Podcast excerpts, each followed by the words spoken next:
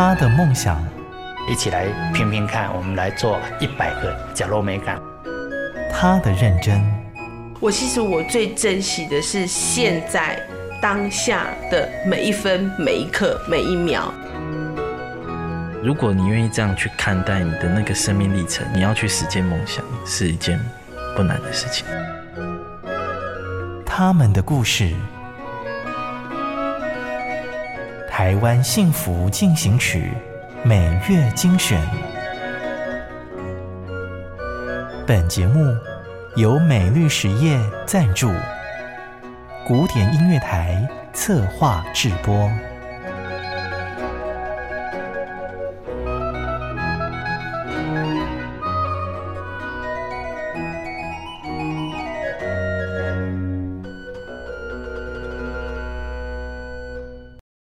收听《台湾幸福进行曲》，我是廖婉君。七月有些燥热，不管你是在车子里收听广播，或者是用手机里的 Podcast 听节目，希望能够让你的心情凉快。有登山经验的听众朋友，可能想到高山症有些害怕。有一个喜欢爬山的医师，募集了一百座加压舱，还号召了一群志工背上山。这是王世豪的故事。欢迎进入今天的。台湾幸福进行曲。台湾幸福进行曲，高海拔的即刻救援，王世豪医师。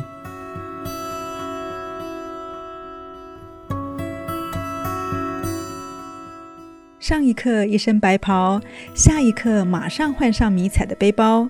对登山情有独钟的医师王世豪，结合了工作和兴趣。他说：“感冒的病人挂门诊，想登山却没经验的人可以挂高山旅游诊。”我以前在大学二年级开始爬山，第一个爬的就是玉山，结果去完之后就觉得哇，山上真的漂亮啊！然后而且这个过程当中跟伙伴一一起爬山的互互动的过程，我觉得这个非常的棒，所以后来就一一头栽下去，然后就一路爬山到现在这样子。我目前大概爬了七十座的台湾百岳。哎不过那个是以那个爬过的山头做计算，是大概七十座。可是如果是重复爬，重复爬那那个就可能是好好几百次了，因为我光玉山可能就爬了快一百次了。所以如果是重复爬的话，可能大概三四百次、四五百次了。其其实爬山真的很很棒，你一一年四季哈，就是春夏秋冬有积雪跟没积雪，然后大晴天、蓝天白云，甚至起雾，那有时候甚至是很痛苦的下雨。好，然后在过程当中，不管是快乐或辛苦的，哇，这个真的是，我觉得这个之后的的回忆都都是回味无穷。当年毅然决然辞去医院主治医师的工作，现在专心研究高山症医学，并提供登山健检咨询。王世豪笑说，自己不是在诊所，就是在登山的路上。他回想起那一次生死交关的冬日，是他生命的危机，却也是人生的转机。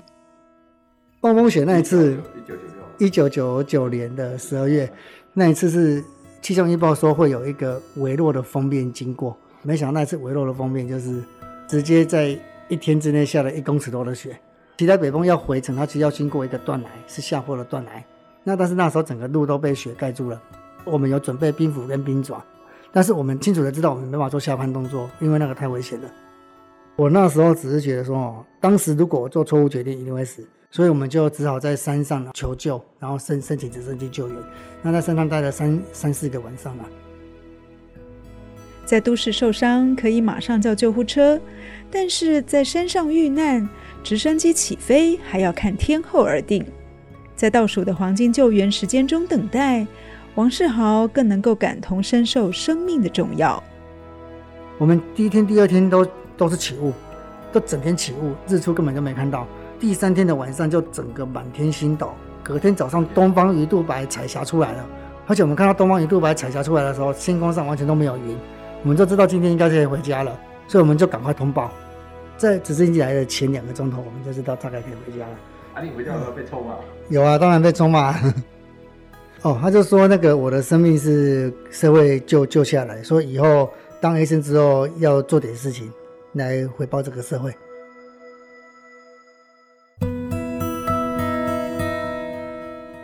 即使身经百战的王世豪，每次上山之前都像是第一次登山一样，要做好完善的准备。他告诉我们，唯有知己知彼，才能够百越百胜。让自己知道说，哇，其实这个山真的是，山其实是并不仁慈的啦。山会有它美好的一面，可是当山，当当当山上天气不好的时候，其实它是它它其实也是很危险的。我的做法就是，你如果今天是要去没有山屋的地方，你就乖乖的在出发前看高高山旅游的门诊，因为你因为你你你只能够用尽全力，尽量的让自己不要是成为生病的那个人嘛。这第一个嘛，那第二个就是你的装备啊，那些一定要准备得更齐齐全。然后第三个，你一定要找一个更有经验的向导，更值得信赖的那个，比如说高山原住民的协作，来好好的让这个活动的安全系数更增加。包含你的天候状况，一定要收集的资讯一定要收集得更好。你自己的体能训练、登山经验要准备得更好，你再去，这样才是最安全的。行到水穷处，坐看云起时。高山的魅力，至今仍让许多人趋之若鹜，纷纷向往。王世豪以高山症研究专家的身份告诫山友们：除了要认识山的地形和气候之外，还要认识高山症。台湾登山环环境其实是得天独厚啦。哎，对，台湾因为台湾就是从从城市到山山区交通都非常的方方便。然后每个百岳的登山口其实都还蛮近的，那只是就是我们我们我们自我准备了、自我保护的这个真的是要跟上了。事实上，高山症哈就是在台湾的发生率大概是三分之一啦。那其中哈我们最担心的其实就是就是高海拔脑水肿跟高海拔肺水肿，哦啊这两个的发生率大概是千分之一到千分之五。那可是中它发生率虽然少，可是问题是它一旦发生，可能就会六小时之内造造成生命的危险。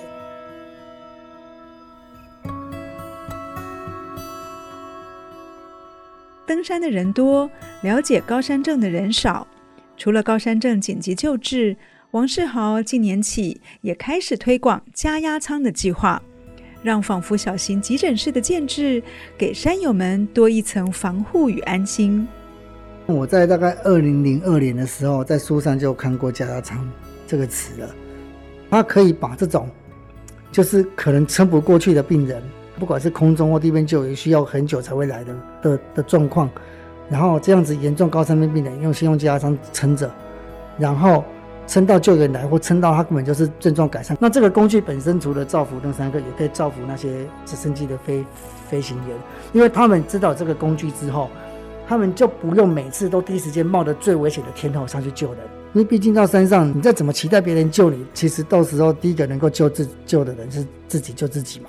所以，就是我觉得我们的一些自我保护、自我准备的这个，真的要跟上，好，这样子才这样子才不会浪费了台湾这么好的登山环境。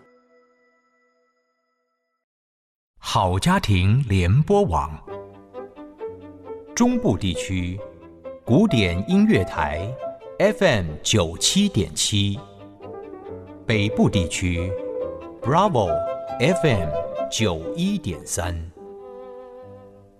欢迎再回到《台湾幸福进行曲》完整节目。在海拔三千公尺的山路上，有一群朋友背着十多公斤的大行李上山。前方领队是高山症研究专家王世豪。他说：“这件大行李啊，是救人用的加压舱，无论再怎么重，都要背上去。”我之前的那个协会的公益计划。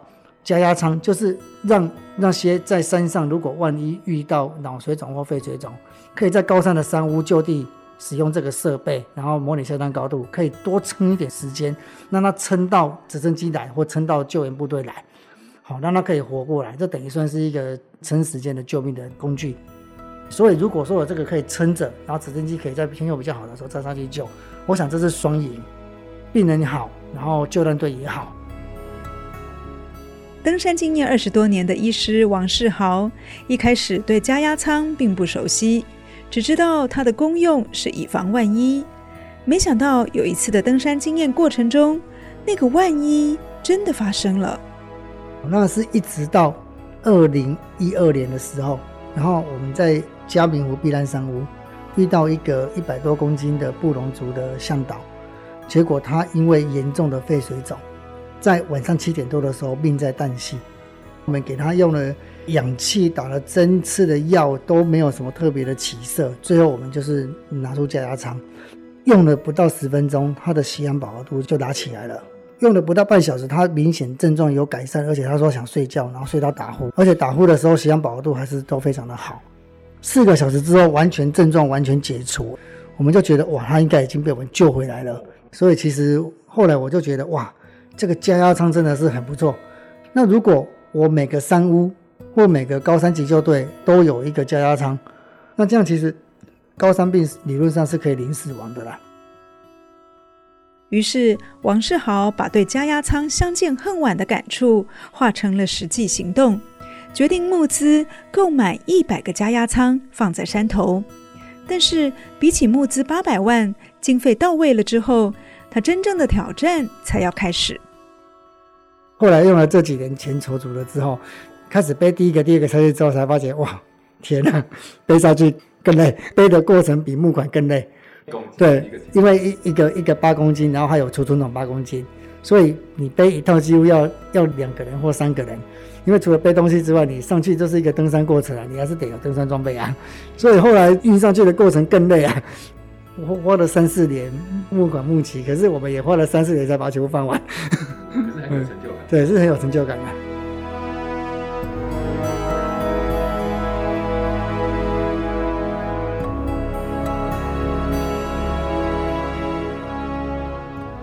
每在一座山头放置好加压舱，就好像点燃了一盏生命之光，而这凝聚一百座山头的光芒，让王世豪骄傲地说：“这是全世界创举，也是名副其实的台湾之光。”你知道加仓发明几年了吗？在全世界发明超过四十年了。目前台湾这个还是全世界第一这样做的一个高山病的安全网，它会持续的，就是会再救到人这样子。然后，当然在放上去之后，我们协会还会有接下来一系列的训练啊。巡查养养护的计划会在推，会会在推动啊，所以放上去之后就是救人的开始。那我们会持续的这个事情都会再做下去。我在二零一八年的时候，在世界山岳医医学会在尼泊尔开会，我就把我们这个台湾的做法介绍给全世界听，他们觉得这是非常非常创新的做法，其他国家都没有人用过。高山的美丽。往往也带着危机。王医师呼吁山友们妥善做好登山规划，才是明哲保身之道。从二零一四年到现在，其实我们已经救了十五个人了。其实不只是我，每次加仓的只要救到人，当时这些参与计划的所有人，包含有捐款的爱心捐款的捐款人，包含协助行政工作的人，包含我们运送上去背上去的山友。包含甚至我们在推行加仓训练计划的种子教师们，所有人只要每次有救到人的新闻出来的时候，大家都很开心。我觉得这个是非常棒的事情。要登高望远前，要先望望自己的身体。刚美康里，虽然高山症没有特效药，但是王世豪仍然建议给登山新手们一帖登山处方签。阿你如果要爬山前，爬。玉山爬雪山之前，先去到合湾山爬个一两天，训练一下。如果你是第一次爬高山的，或是如果你是有慢性病的，那可能在爬山前就要到学有专精的医医医师，然后去就是他们有些医师有开设高山旅游的门诊。好，那这个在门诊当中详细的帮你分析你的过程当中的状况，然后帮你规划你的用药。我们提倡的是哈，你要勇敢的去冒险。不过你要做完善的准备，这样子你才能够控制冒险当中的风险，那你之后你的冒险才不会变得危险。我想这样才是一个比较负责任的对自己爬山的一个准备的方式啊。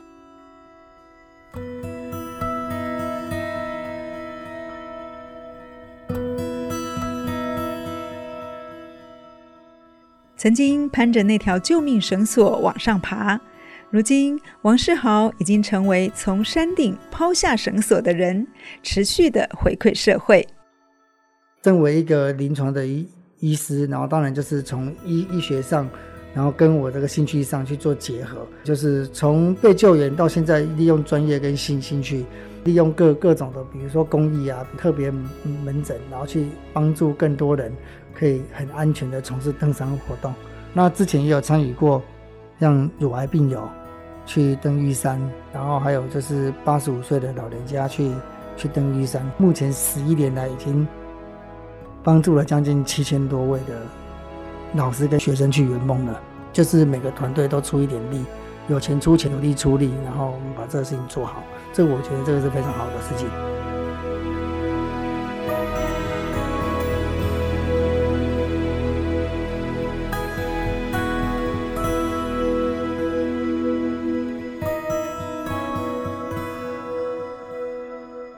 感谢您的收听。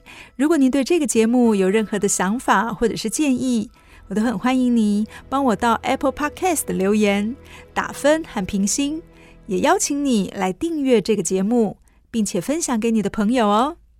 或者是你也可以到古典音乐台 FM 九七点七的官网，在网站列表栏里面点选精选单元，搜寻到《台湾幸福进行曲》，就能够听到所有的采访单元的精华。